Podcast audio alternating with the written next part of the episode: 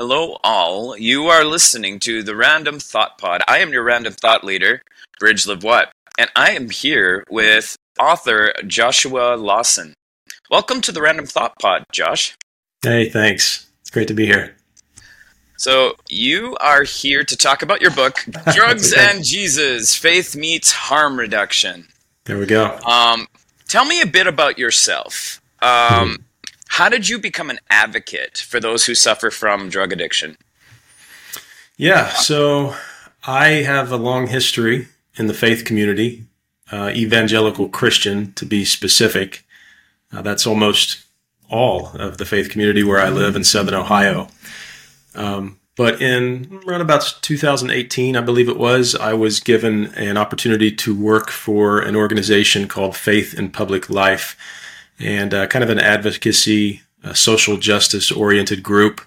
And they were working on a constitutional amendment, a ballot amendment that year in the state of Ohio. And it was focused in on the intersection of the criminal justice system and people who use drugs and or those who are seeking recovery from a substance use disorder. So I took that opportunity and it gave me kind of the time and space I needed because it was a paid gig to begin to get close to people in my community who were suffering kind of the full weight of the opioid crisis. I live just outside of Portsmouth, Ohio, which is right on the Ohio Kentucky border, right on the Ohio River, which is nationally regarded as one of, if not the epicenter of the opioid crisis in rural America. We were the location of the first pill mills. Um, you know, God, it's been close to two decades ago now. So I, I was vaguely aware of the situation.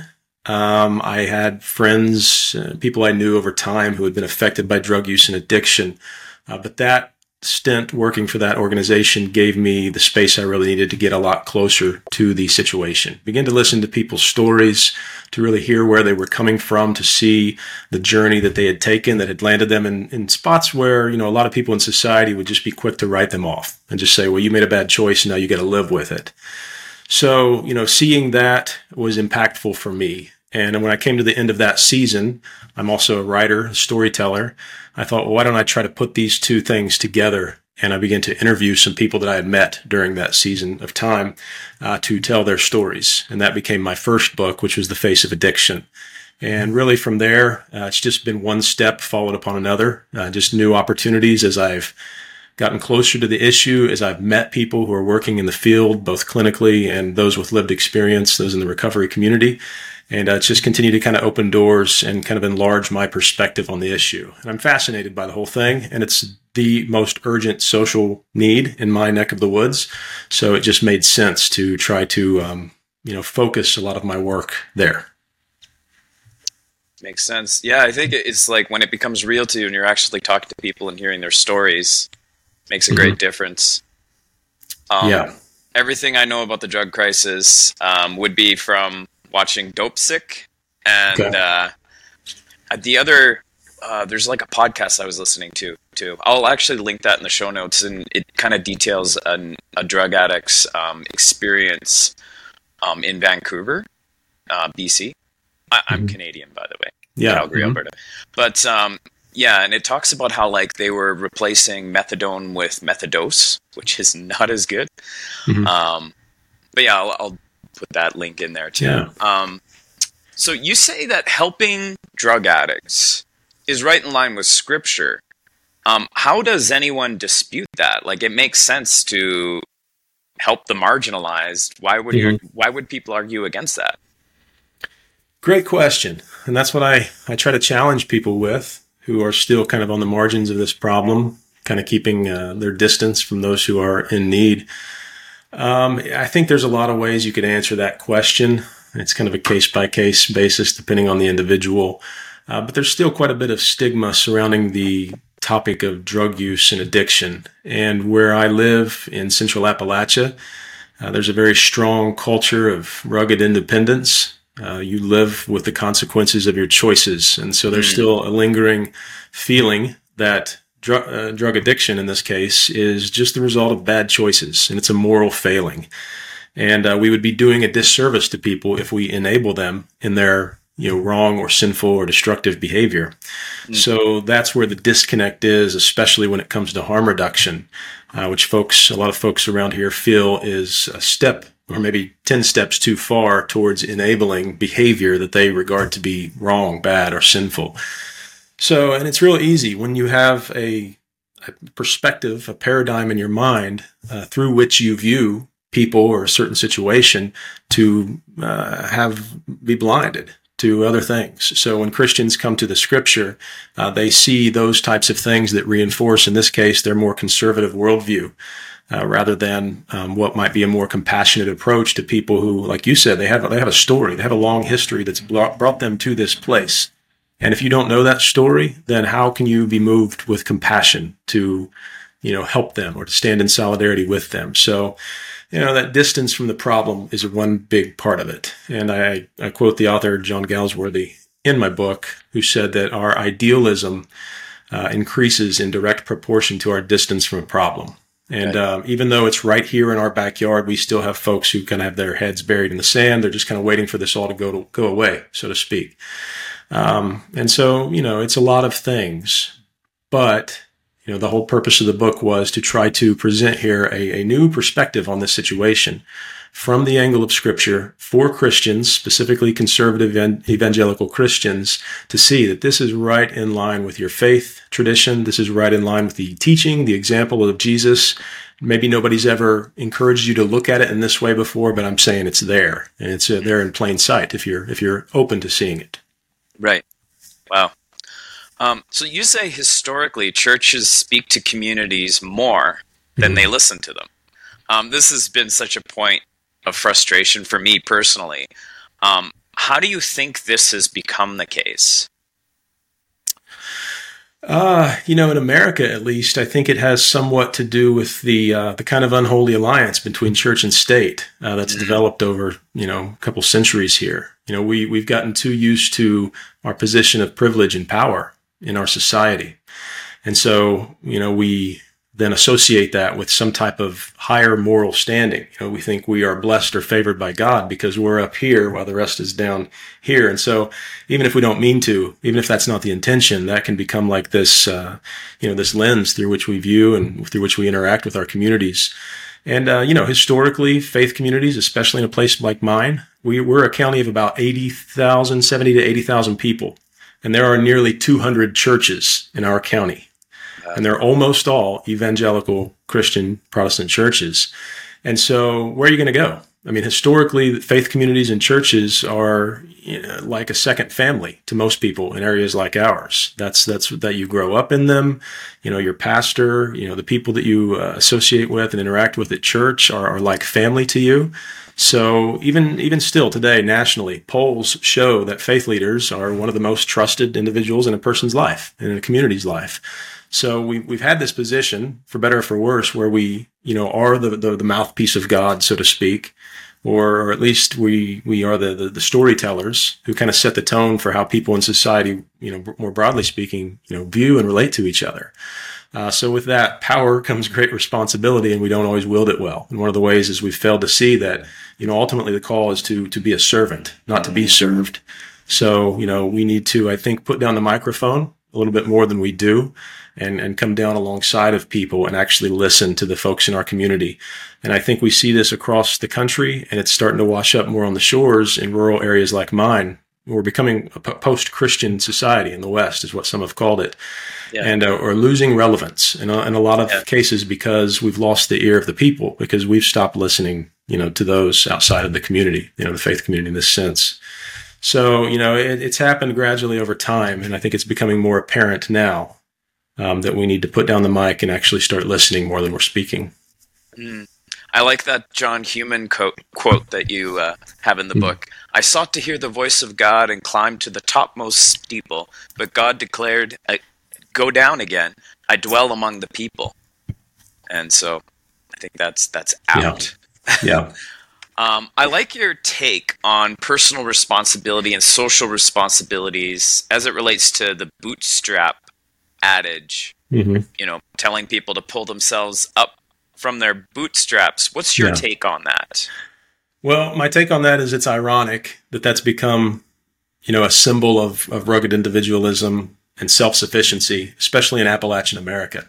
And I'm okay with that because, you know, I'm, I'm big on that myself. You know, I like to be independent. I like to feel self-sufficient. I like, I like that aspect of personal responsibility. But that, that adage, uh, originally, if you, if you go back in history, it was, it was created as a way to show that it's really impossible to do most things by yourself that we we don't exist in a vacuum that we need one another we need the help of society in general you know think about it pull yourself up by your own bootstraps that's that's literally impossible to do you can't do it right mm. so you know it's morphed over time to become a symbol of self-sufficiency which is which is okay but originally it was satire. Originally it was it was going to show that you know you who are so hyper focused on the individual and the individual accomplishments and individual personal responsibility, you're you're missing a big piece of the puzzle here, which is our social responsibility that we bear towards one another, to live in community, uh, to be there, to be for one another, to bear one another's burdens, to support and hold each other up. And sometimes, a lot of times, that gets lost in translation in communities like mine. So to be able to balance, you know, the second side of the coin, social responsibility with personal responsibility is what I like. I tried to do, you know, in the writing of this book. Hmm. Um, okay, so you say that moral judgment is fundamentally different from genuine assessment. Yeah. How do the two differ? So, you know, I understand a moral judgment to be black and white. It's mm. right or wrong. It's yes or no. And we're at a bit of a disadvantage because that's the way our brains are hardwired to see the world. That, that's helped us to survive evolutionarily.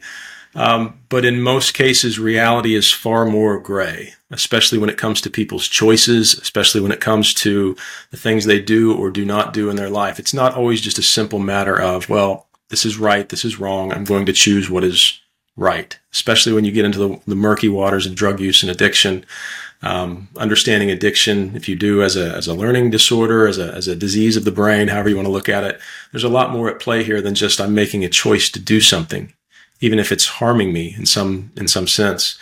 Uh, so, you know, a moral judgment is just that. We, we, we look at what a person is doing or not doing and we say it's right or wrong. Boom. I don't care about the context. I don't care about the story. I don't care about the history. I don't care about where they're coming from perspectively or experientially. Not interested in any of that. But that's that's what comes out of a relationship. When you get to know somebody, when you begin to learn their story, you understand that there's there are many steps that have led up to this one. Yeah. And until you can understand that in your life or, or somebody else's life, you can't really begin to have compassion, whether for yourself or for other people. Um, and that's lacking a lot in our society. We're too disconnected from one another. We're too distant from one another. And therefore we are prone to make judgments when even the, the, the message of scripture, I think Paul said it most plainly, is you who judge, have you ever stopped to think about the fact that you do the same things? Mm. just in a different way, maybe a yeah. more socially acceptable way. You know, if we want to talk about it with, with addictions, we all have addictions and unhealthy attachments that we suffer with and we suffer due to. Uh, but some are more socially acceptable. You know, some are more yeah. okay.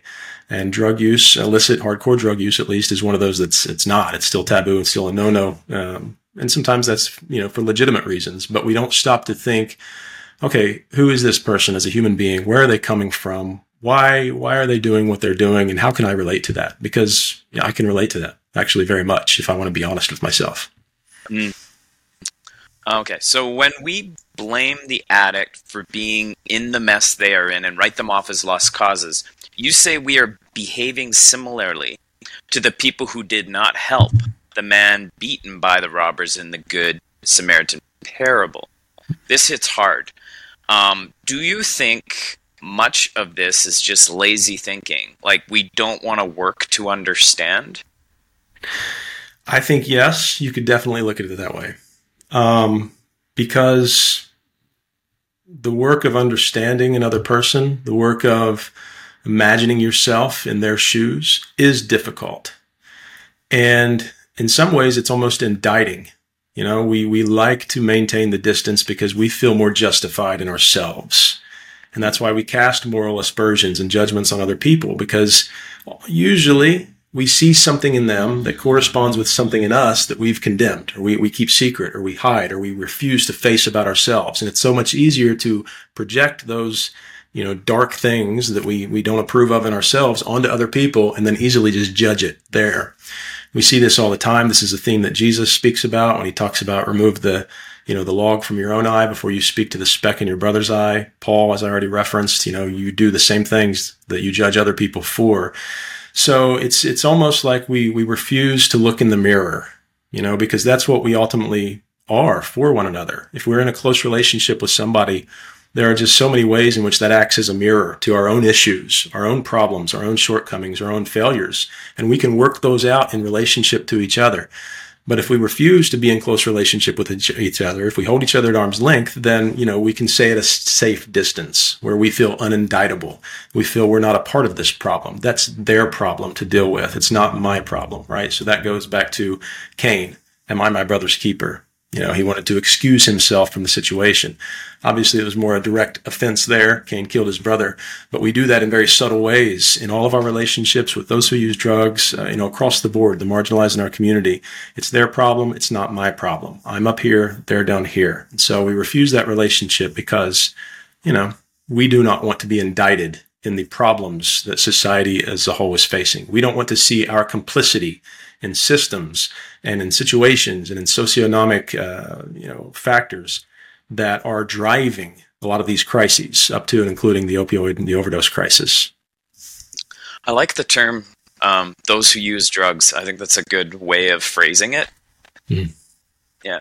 Okay, so you have um, we have this passage I wanted you to read. Um, yeah.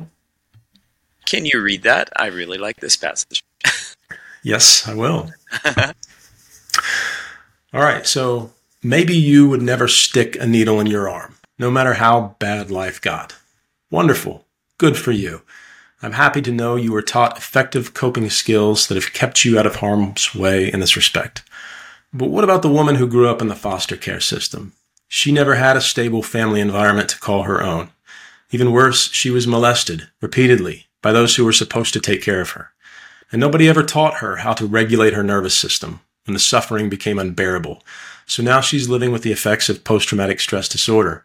For all you know, that shot of heroin that she's chasing represents everything she didn't get to enjoy as a distressed child an imaginative escape from a dark, scary world, or a soft, warm hug from someone who cares about her. Comfort. The very thing that faith communities could and should be providing to people in need this really puts it in perspective. Um, it shows the failure of the church. Um, I can really see why you needed to write this book. How do you think the church got so off mission on this? Yeah, that's a real good way of phrasing it. Mission drift. When you hear that organizationally, but I think that can definitely be applied to the churches. And uh, you know that's that's what I've tried to do with this book is to to draw back to that central mission using primarily Jesus' words in Matthew 25, which is whatever you have done or not done to the least of these, you've done to me. Mm-hmm. And that parable, that, that story he tells of the sheep and the goats really cuts through a lot of theological and doctrinal red tape a lot of considerations about what about this and what about that. And it's like, okay, if you want to, if you want to occupy yourself with those things, fine, you can do that, but do it over here. Here's the central mission. Here's what you're to be about. If you can't see the image of God in your neighbor who is suffering, if you lack that kind of faith, then see me there. Have me as an object of faith. Mm. He self-identifies with the poor, the marginalized, the outcast, those in prison, you know, those who are sick, all those who are in need, and says, "Serve me there." Um, so, so it cuts through that. It, it, draws back in away from that mission drift. Which why does it happen? A thousand and one reasons. You know, we we we really get our heads in the theological clouds as as Christians as, uh, sometimes, and I tried to show that in the book in the first chapters from my own story using that John Henry Newman quote.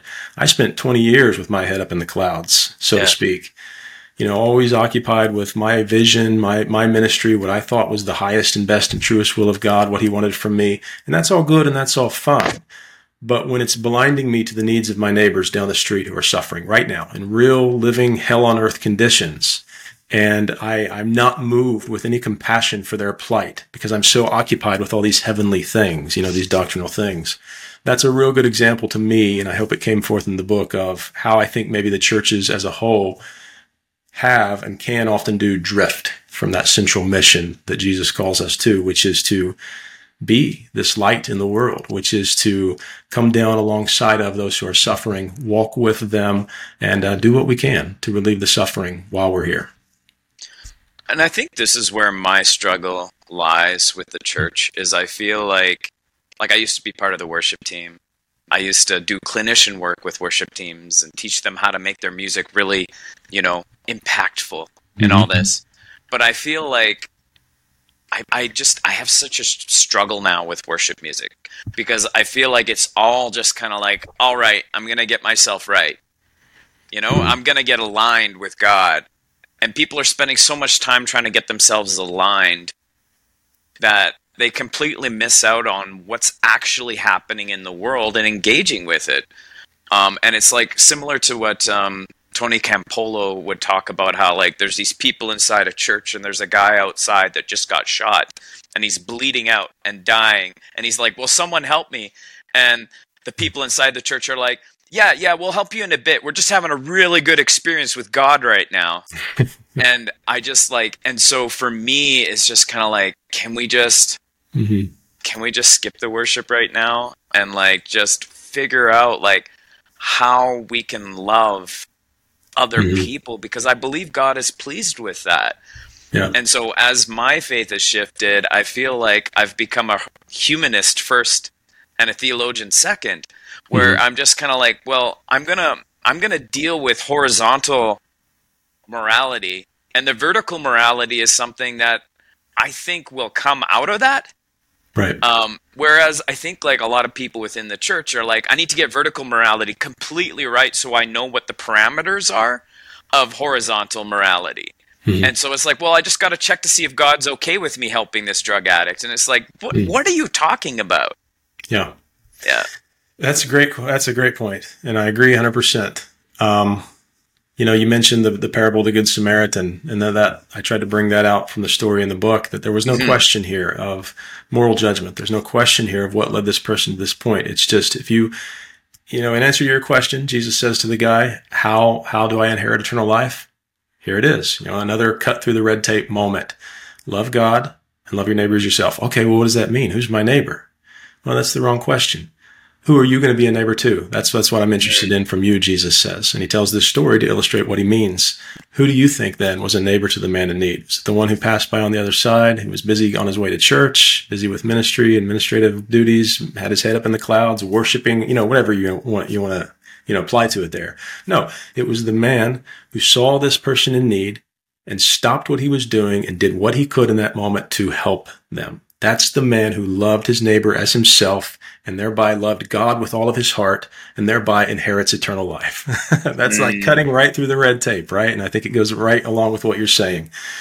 You want to worship, you want to sing, fine, do all that, but not to the exclusion of the central mission, why we're here. Mm. You know, and I think the whole incarnation speaks very clearly to this. We get God wrong quite a bit, and that, but that's the central message of the Christian faith, I think, is the word became flesh and then we saw clearly, we saw his glory in the form of this person. He joined a working class family. He was born in a stable in humble origins. You know, he, he wasn't demanding worship. It wasn't this mighty God of glory that was often envisioned by even, you know, Jewish uh, believers in the Old Testament. But it was quite different and quite offensive in many ways. But he says, this is, this is who God is. This is what God looks like. Now follow me, you know, wow. follow me we're having church here in the podcast. I'm loving this. but it like, and I feel like it's like, who is my neighbor? It's like, well, who's in need around you? Mm-hmm. you know, who's what's what's crossing your feed right now? Like that's your that's your neighbor. Mm-hmm. You know, we're seeing devastation happening, you know, unfolding in like our world news. That's your neighbor. Like mm-hmm. it's like how can you help them? Yeah. Um Okay, another passage I just can't let go of. Um, in many ways, harm reduction starts with a firm commitment on your part to say, just say no to this blockade of idealism. It means giving up your easy answers and meeting people where they are so you can accompany them on their own healing journey, not as their savior, but as their friend. Yeah man, like the church really needs Jesus to change their hearts on this. Um, and I, I don't see this at all in the modern church. At, well, generally, I don't see it in the modern church. I think like I'm I'm part of a small congregation. I've re-engaged with church, yeah. um, and it's a small congregation that's um, kind of working through some issues because we had to leave our denomination um, because of the stances we're taking. And so, and it's like such a small congregation because the stances we're taking aren't massively popular in evangelicalism. Right. Um, so yeah, that's one exception I know of. but um, but it's like this is how Jesus was a friend of sinners. Like he actually was able to be their friend, and it it seems like people don't have imagination for this. Hmm. And I, Yeah. I feel like I'm just asking the same question over and over again. It's like, how do we get people there, right? But Yeah. I, I think like there is there is story there. Yeah. Um, and I like to me the most incredible part of your whole book. I'm like just totally skipping ahead in the notes. Hmm. Was that um, lady who said, "I'm not a drug addict. I'm just a girl." Yeah. Right. and um,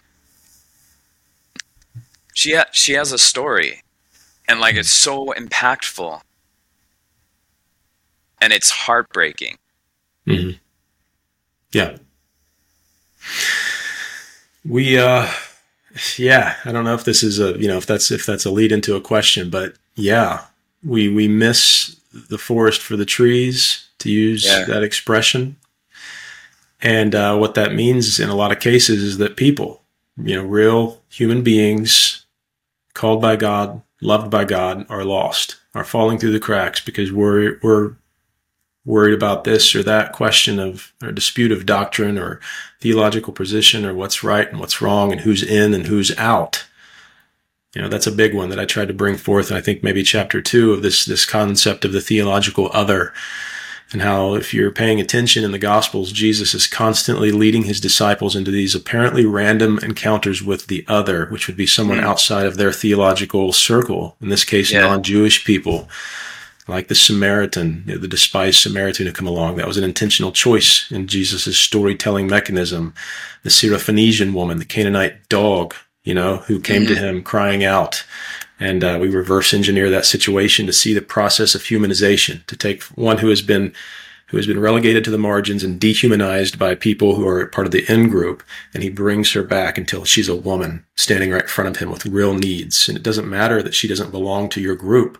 God is concerned with her. God is active in her life, in her life and through her life. In some cases, more than he is you guys. He even tells her, tells the disciples at one point, I've not seen this kind of faith in all of Israel Wow, we, we yeah. gloss over that. But what if it was translated today? You know, the, these these true blue fundamentalist evangelical believers who are really convinced that the sphere of God's activity is is at least primarily confined within the church, right? Within their within this this in group that we believe that we are. What if Jesus showed up and said, and he pointed to somebody outside of that circle, far, far outside of that circle, and said, I have not seen this kind of faith Yeah, in all of the church. You know, so Yeah. Jesus is constantly leading them to see God active, concerned with, and present with these people who they regard to be on the outside, excluded from the blessings of the Abrahamic covenant. It says, look, no, look what's happening here. Look what's happening here. You know, and, and so to have that journey theologically, practically, spiritually is to answer your question overall, what I think it takes to move Christians to this place of real, genuine ministry and compassion is to somehow foster this openness to the Spirit of God to allow to to take us on that journey of seeing God present and active outside of our circles just as much as He is inside. There are shocking things in Scripture, and I tried to pull out a few of those even from the Old Testament prophets, things that the prophets said in the name of God, in the name of Yahweh. That said, like, you know, God brought these people out of their land, you know, bondage into their land, just like He did, you know, the, the Israelites from Egypt, uh, to, to, to again show you know, it's not just you. It's all these other people too. And, uh, you know, the, the call is to, to see that, to see other people who are currently slipping through the cracks because we're got our head in the clouds, because we're doctrinally disputing about this and that. And we've got congregations like yours who are taking stands, trying to you know, walk in solidarity with marginalized people like we believe Jesus did. And that's just a big deal. You know, that's a, that's a big thing, right? And, and, all the time people are dying. All the time people yeah. are suffering. And that's yeah. the main thing, right? Yeah. So drawing back the central mission away from that drift, that's the main thing. And so to constantly be bringing that back into people's view, I think that's the essence of what the prophets did. They're, they're constantly calling attention back to the main thing. I, I despise your feasts. You know, I think it was uh, Amos, it was it Amos that said, your your your your flowing, you know, your your songs and all that, but let righteousness yeah. flow down like a river. That's what I want. So this constant yeah. drawing back to the main thing, the main thing, the main thing. All this other stuff is fine until it gets in the way of the main thing. And then it's not fine. And then God's going to call prophets and they're going to tear it all down. well, and I, I think what it is, yeah, and I think what when churches, you know, more progressive churches get in trouble is because they're saying, well, you guys are condoning sin, so you can have community with these people. And so I would say, like, this harm reduction is similar to engaging with other, like, marginalized group where we're just kind of like, well, no, no, no. We're breaking bread with these people where they're at, as mm-hmm. opposed to telling them, you must pass this purity test before you're able to come into our community, right?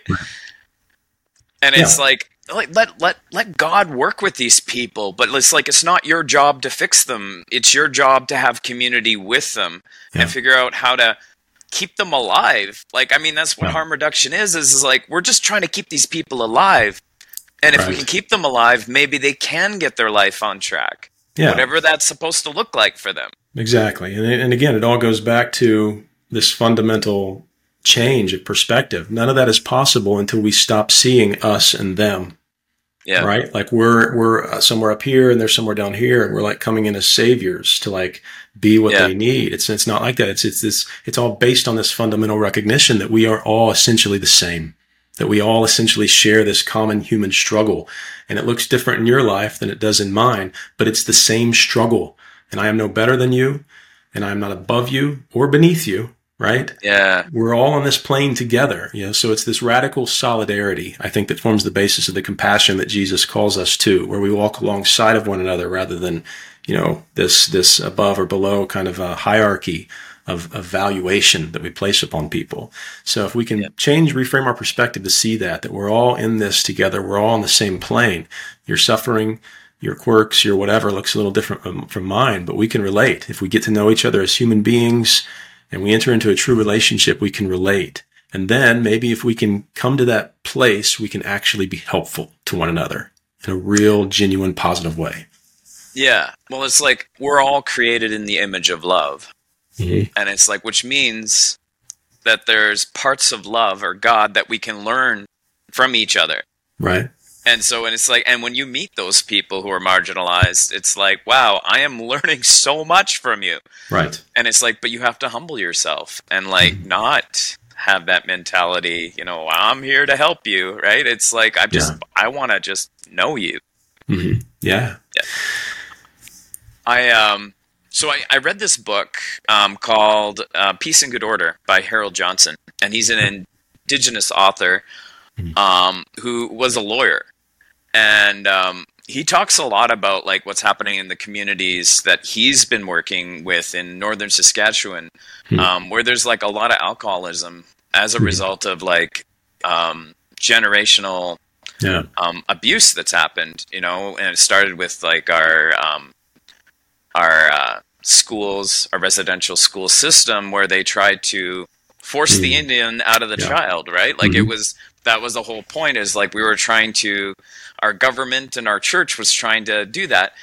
But he talks about how like there's kind of this perpetual cycle of abuse and in which like like like for example like murder charges that happened it was like how many of the people who committed these murders were sober hmm. and he's like in my whole career only one was sober wow and so it's like you commit all these crimes while under the influence and then hmm. that creates more abuse and then these people to escape their PTSD, there's more drug use and alcohol use that perpetuates itself.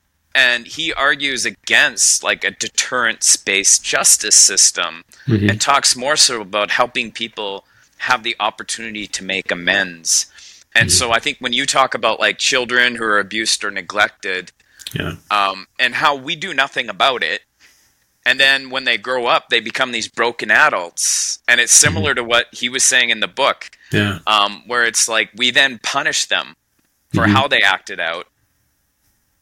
Um, so how do you think we can intervene, you know, early in these situations where someone's being abused? Yeah. Well, I mean, we have to we have to stop. I think one example is we have to stop separating people according to these perceived categories. So, mm. you know, that's a great point you make, and I think it is in line with the author, the person you're talking about. I know here where I live, we have also a foster care crisis that's closely related to the opioid uh, and the drug use and all the stuff going on here, we have more children in foster care in our county per capita than any of the metro areas across the state of Ohio.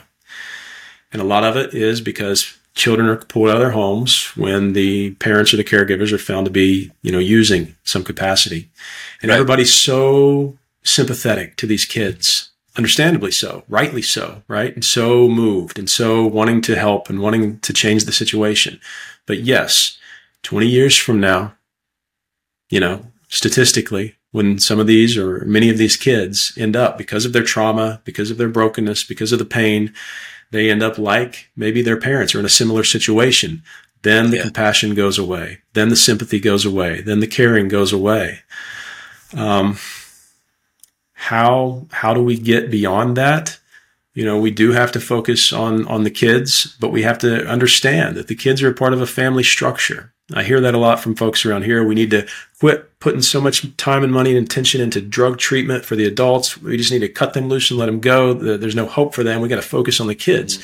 Okay, but these kids are going home to parents and families where there's this environment. So you can't just separate the kids out from that environment and say, you know, we're going to help them and not them right? I hear that. Mm-hmm. Another example I hear all the time is, oh, we need to focus less on the, the druggies and we need to help our veterans.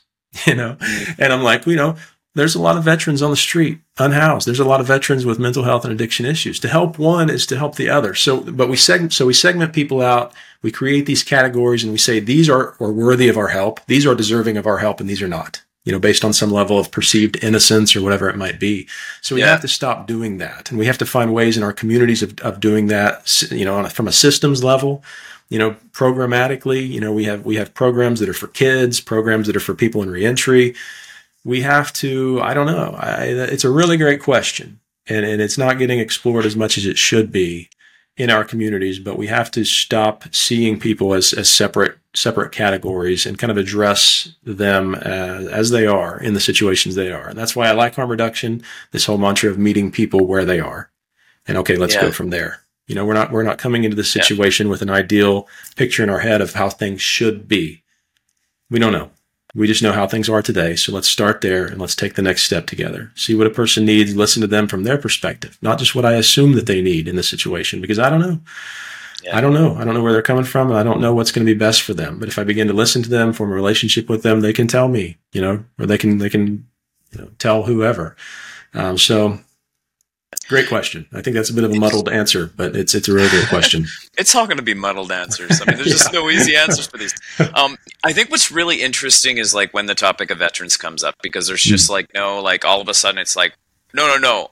We would not be able to talk to each other today if it weren't for the veterans. Sure. And like for me, maybe I've just I spent a little bit of time in a Mennonite church, so maybe I'm too pacifist mm. now. But yeah. I'm just kind of looking at them like I don't understand. Like I don't understand why we send soldiers over to Afghanistan to like inadvertently like kill children. Mm. And then we're looking at it and we're saying, well, because of that, we're able to talk today, right? We have freedom of speech because of it. And I'm like, I don't connect. And what's so interesting to me too is like within like the church, we've it's like we conflate being willing to die and being willing to kill. Sure. So it's like so we kind of look at it it's like, well, you know, it's like greater love has no man than to lay down his life. Mm-hmm. But we actually, fl- what we really mean is greater love has no man than to be willing to kill for those who he loves. Sure. Right. Yeah. And and so it's like freedom comes at a price and we always think about the you know say the veterans that die but it's like the veterans that come back it's like well hopefully you killed someone for us right and so it, and it's such a difficult issue and i like i don't want to disrespect people who do put their lives on the line sure but i really question like what are we doing like what what is the point of all this war yeah and I know this is totally a separate topic, but it's just yeah. like, like to me, it's just like it's just too bad that like, you know, when we have the drug addict on the street, it's like, well, were they a war hero?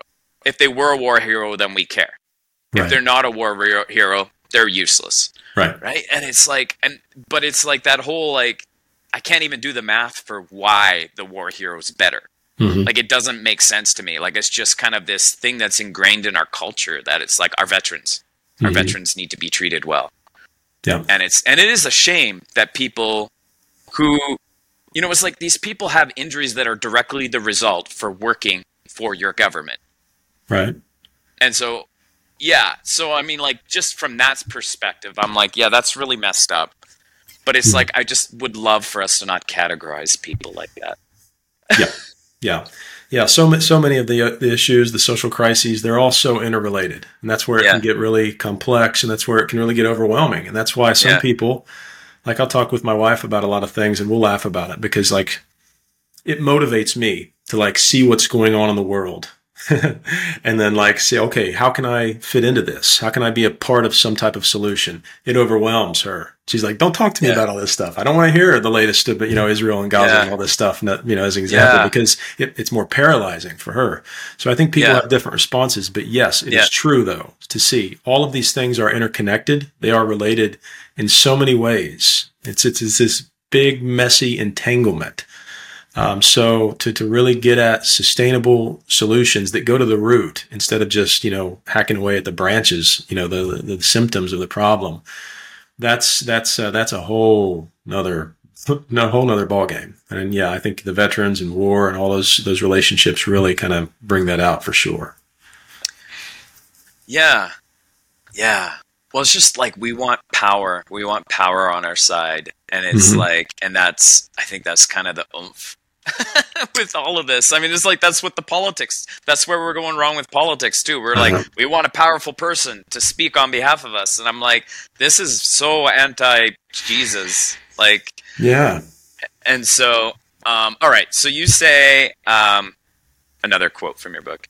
Let's say it one more time for good measure. It is not what goes into a person that defiles them, but what comes out of their heart as evidenced by the words they speak. So, it's not so much the man on the street with the unsterilized needle in his arm who is defiling himself, but the person in the pew at the church down the road whose words about that man, whether spoken in public or in private, betray the stigma they carry in their heart toward him. Speaking about another person as though they were something other than or less than the beloved child of God that they are, doing violence to the image of God with stigmatizing, dehumanizing language that defiles a person far more than shooting up with a dirty needle. Wow. Those are good words. I'm like this is like and this is just something that's so incredible to me, you know, as I've kind of stepped away from evangelicalism is just like being able to see how little self-reflection people tend to have. And hmm. I'm like, I would think, like, I would hope that Christians would be the most self reflective people out there. Right. You know, it's like if you believe you're a sinner saved by grace, then you should be able to be like David and say, Is there anything offensive about me? Hmm. But I think maybe that offensive part is that they're fixated again on the vertical morality, where they're like, mm-hmm. Is God offended by me? But yeah. they're not thinking about like am i offending the image of god in this person right yeah absolutely i mean I, and i think one good way of illustrating that is kind of this um, popular view of like the pharisees I think the Pharisees overall get a bad rap historically. What I've read, they weren't they weren't all bad guys, but definitely in the Gospels they're portrayed as, "Hey, don't be like these folks." Uh, right. uh, as opposed to Jesus, right? And I think one of the ways that this, the writers of the Gospels bring that out is just what you said that that that over concern for the vertical, right? He, Jesus mm-hmm. said you'll you'll you'll swallow a camel and strain at a gnat, or was it the other way around? You'll you'll tithe, you know, down to the ten percent on mint and you know these little herbs and spices, but you ignore the weightier matters of the law. He said justice, righteousness, right relationship with your neighbor. And how did that come out? Well, you know, they were afraid to touch the leper, right? Mm-hmm. For fear yeah. that the leper would contaminate them. Yeah. Right? That they would catch what they had. Okay, and I think that's a that's symbolic there. That's a good metaphor. Jesus comes along and what does he do? He lays hands on. He touches the leper, right? Not afraid of them contaminating him, but but he's just overflowing with this love, this generosity, this faith that that's going to actually affect them. It's going to go the opposite way. And so I think that speaks to a totally two totally different postures on life and how yeah. we regard one another. And a lot of it comes down to, I think, again, that yes, what you said, the perspective of, am I so concerned with me and God and this right relationship that I think comes down to this and this and this, and it causes me to be blind to the needs of those around me and to, to keep them at arm's length? Or am I going to approach it the way of Jesus? Which is, you know, yes, he cared about his relationship with the Father. He was all the time going off to pray, to spend time in solitude alone and all that kind of stuff. But when he saw the people, he was moved with compassion you know, he came down from that place constantly to be with the people, to walk with them. That's why they loved him so much because he, they, they sensed that this guy is with us. This guy is one of us.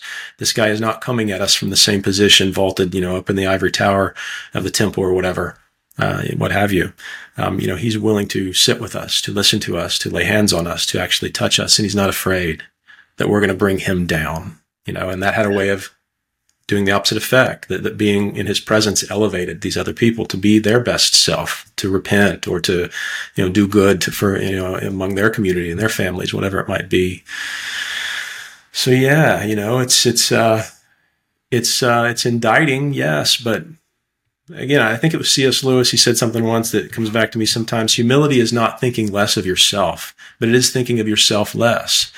Mm. And I think there is this kind of narcissistic strain that runs through a lot of the churches where we're so concerned with, with me and God, you know, this personal right. relationship to the exclusion of so many of these very vital social concerns and relationship with the neighbor, the horizontal relationship that ultimately, if you, if you read the prophets, if you look through the Old Testament, the wisdom traditions, if you look at the message of Jesus throughout the New Testament, that's really where the meat is. That's where the relationship with God is. I think it was Dorothy Day, the founder of the Catholic worker movement, who said, we only really love God as much as we love the person we hate the most. right. Like that's yeah. the bar. That's the measurement. It's not what you do in your, in your, your, the secret place, you know, between you and God and your heart. It's, it's how you relate to that person whom you regard to be the other whom you regard to be the enemy, whom you regard to be outside or sick or in sin or whatever. That's the measure of your relationship with God. No matter what kind of mystical, spiritual, vertical connection you think you've got, you're, you're, you're, you're cultivating, that's where the rubber meets the road is in the horizontal. So yeah, man, I'm totally with you there. I love that vertical and horizontal, and I stole that from a creator. Uh, hmm. I'll link that person. Yeah. Um, she's like a, I think, I think she's an atheist now former Christian, but when she talks mm-hmm. about like Christianity and where Christianity goes wrong, mm-hmm. she basically says there's just this fixation in the vertical. And once I saw that, I'm like, I can't unsee it. I mean, this is the very problem. Yeah. Mm-hmm. And so, um, okay. So I, I love this like Martin Luther King quote. Um, mm, yeah. A true revolution of values will soon cause us to question the fairness and justice of many of our past and present policies. On one hand, we are called to play the Good Samaritan on life's roadside, but that will, on, will be only an initial act. One day, we must come to see the whole Jericho Road must be transformed so that men and women will not be constantly beaten and robbed as they make their journey on life's highway. True compassion is more than flinging a coin to a beggar. It comes to see that an edifice that which produces beggars needs restructuring.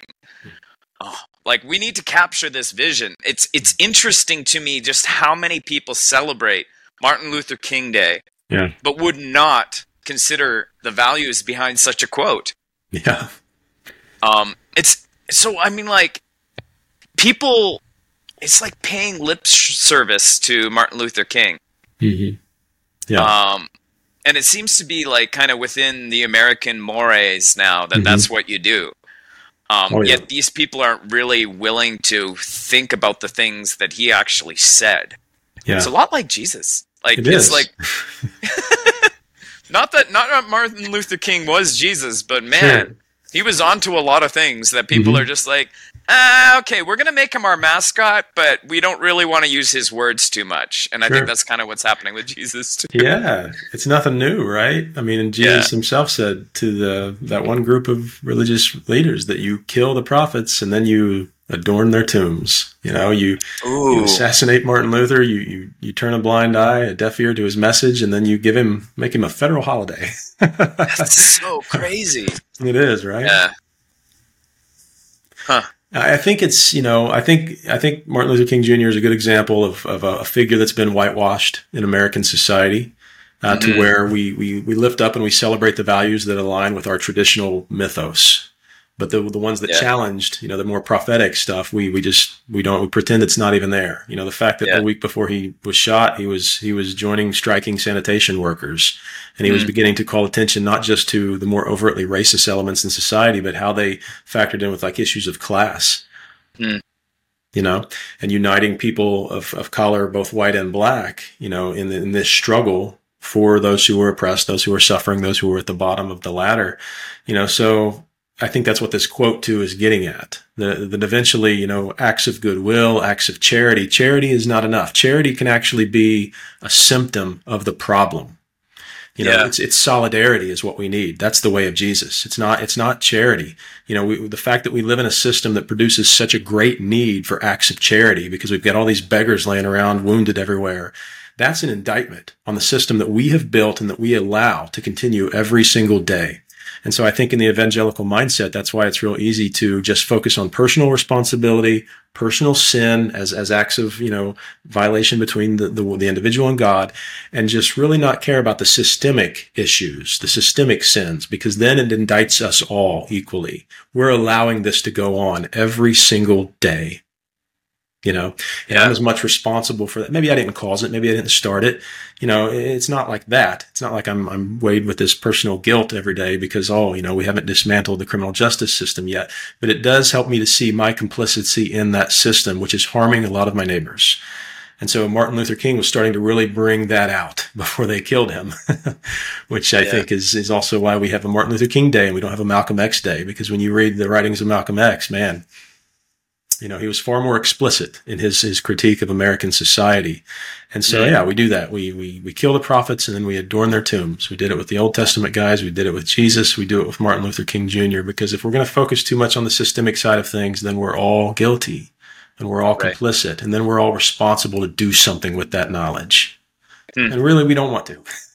No, Especially those of us know. that have, you know, comfort and privilege. We, we don't want to do anything. You know, don't wake yeah. me up. I'm good. I'm good right here. Okay. So don't wake me up. I like that. Reminds me of the term they always use against people who are social justice oriented. Right. I won't say it. Yeah. Um, okay. Uh, so tell me about the conditions that cause addiction problems. Like I know we've addressed some of it. Is there anything we're missing in what causes addiction issues?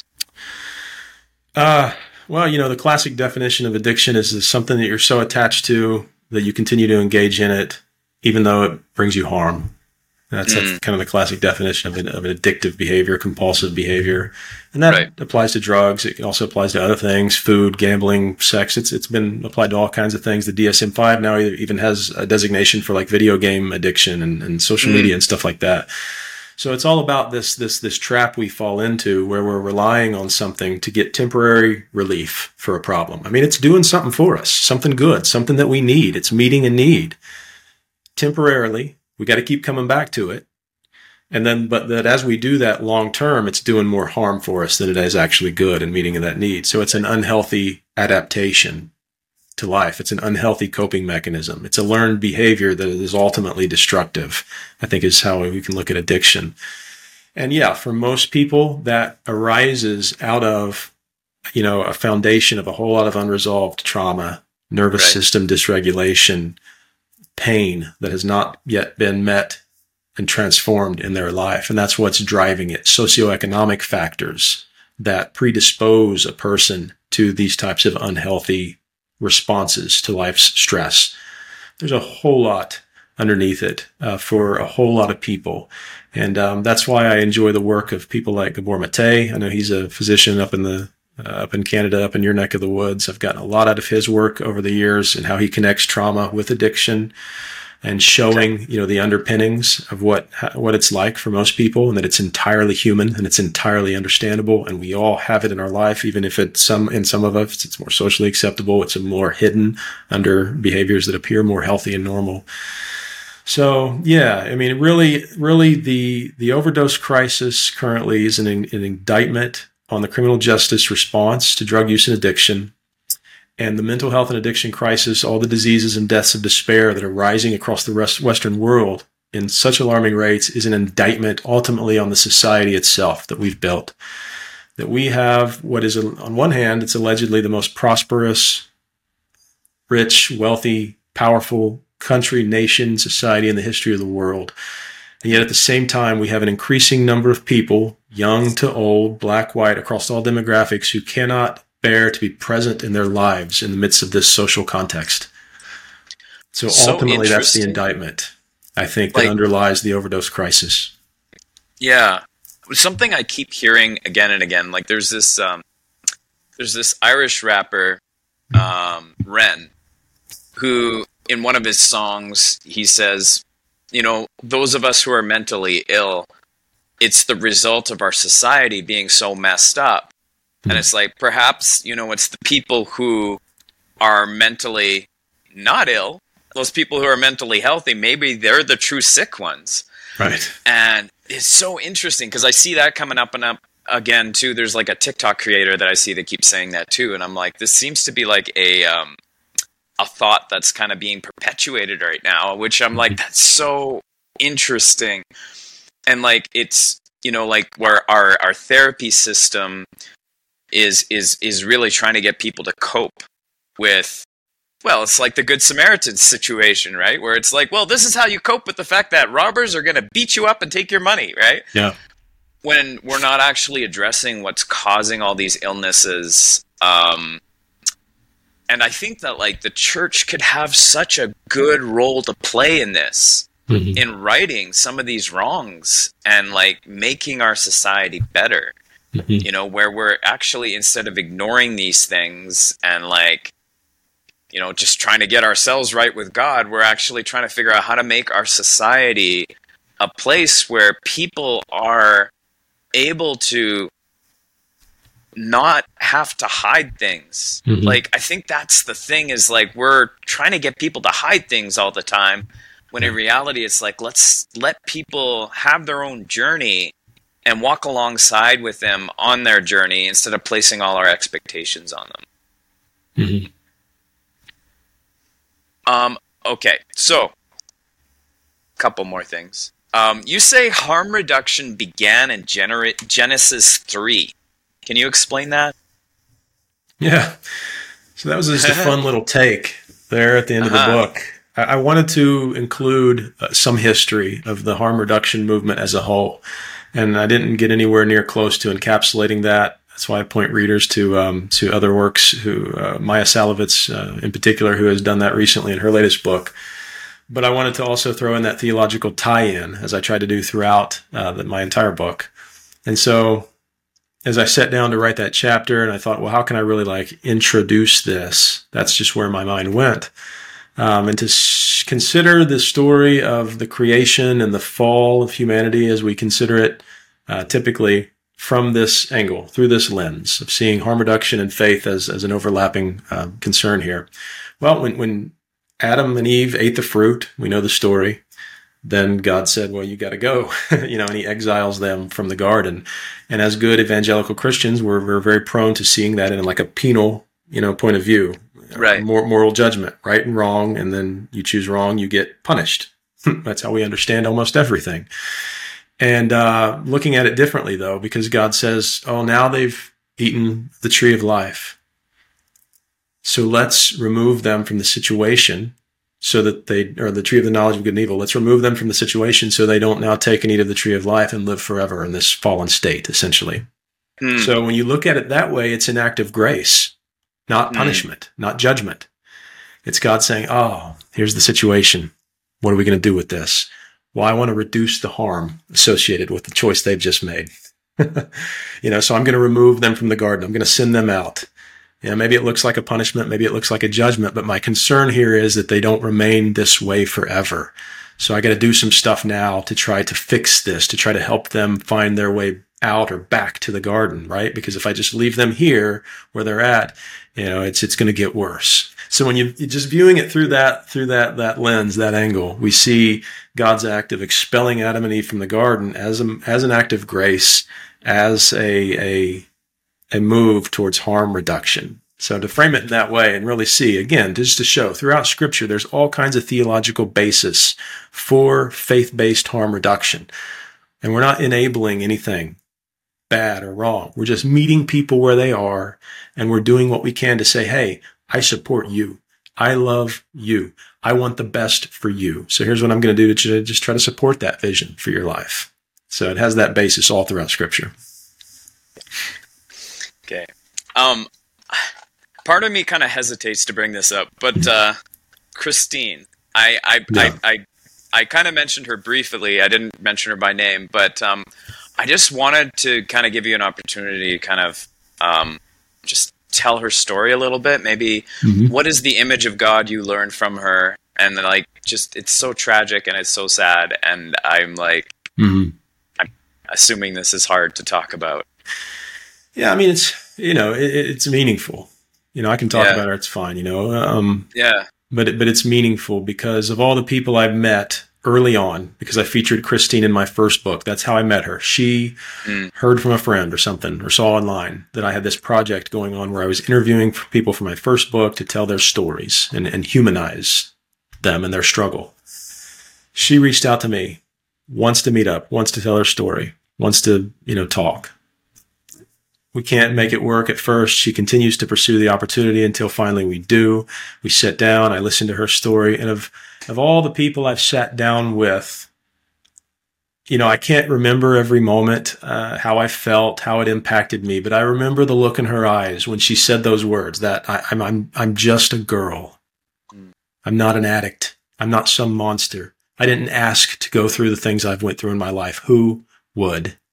And again, that, that relates to all the things we've already talked about in general, the things that under underlaid her her experience of drug use and addiction.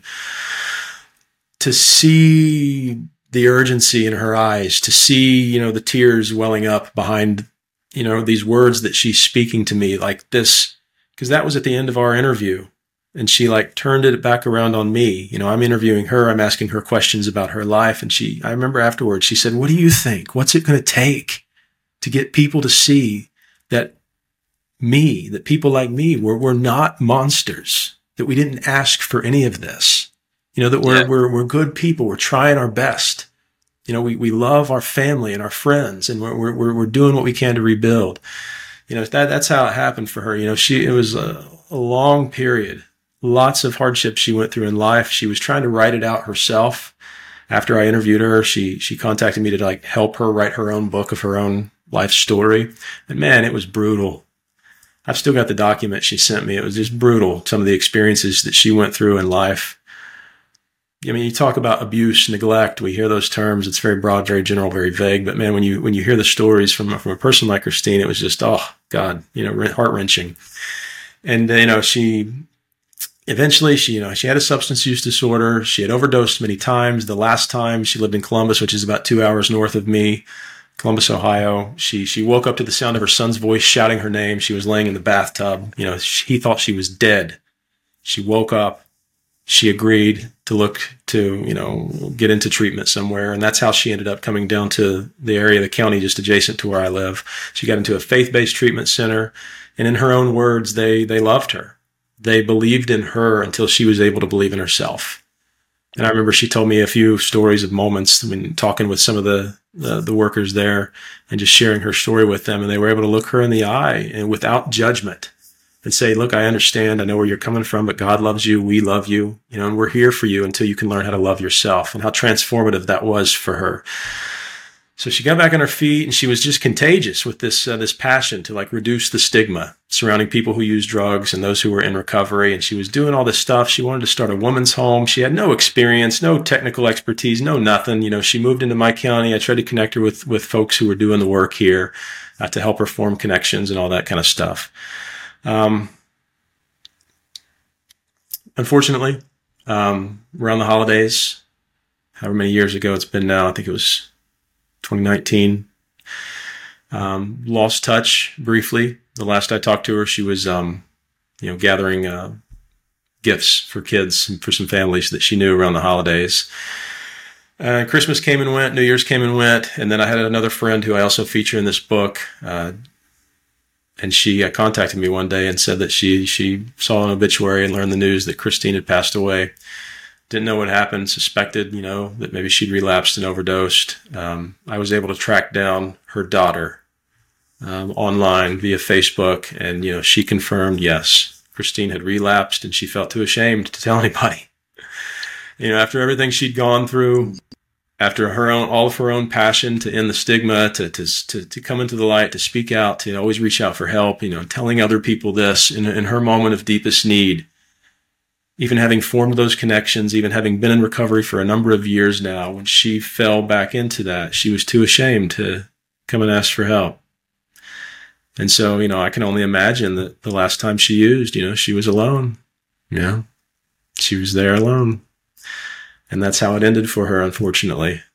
So, you know, it was kind of a no brainer for me of all the people I've met to dedicate this book to her with the passion that she had to speak to people in a way that really helped them to see, hey, I'm, I'm just a girl. I've gone through a yeah. lot of stuff and it's brought me to some hard places. There's a lot of darkness. Yeah, there's bad choices, but this is what's behind it all for me and for a lot of other people. And if you can just understand this, then maybe you can relate to me and then maybe we can form a relationship and maybe we can help, help each other. You know, maybe we can find our way out of this together. And I think that's that's that's ultimately the calling of the church. I think that's the value, that's the potential value that faith communities hold. Like you said, we could really be speaking to this issue and this problem in, in, in so many more life-giving ways than we currently are. But I think it starts there. We've got to get to know people. We've got to hear their stories and we've got to see them as human beings.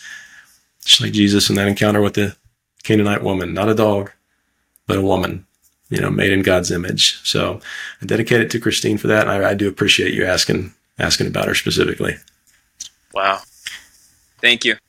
What a what a way to close this. Um, I really appreciate your work, and I appreciate all I've learned from you. Um, how do we put our listeners in contact with your work?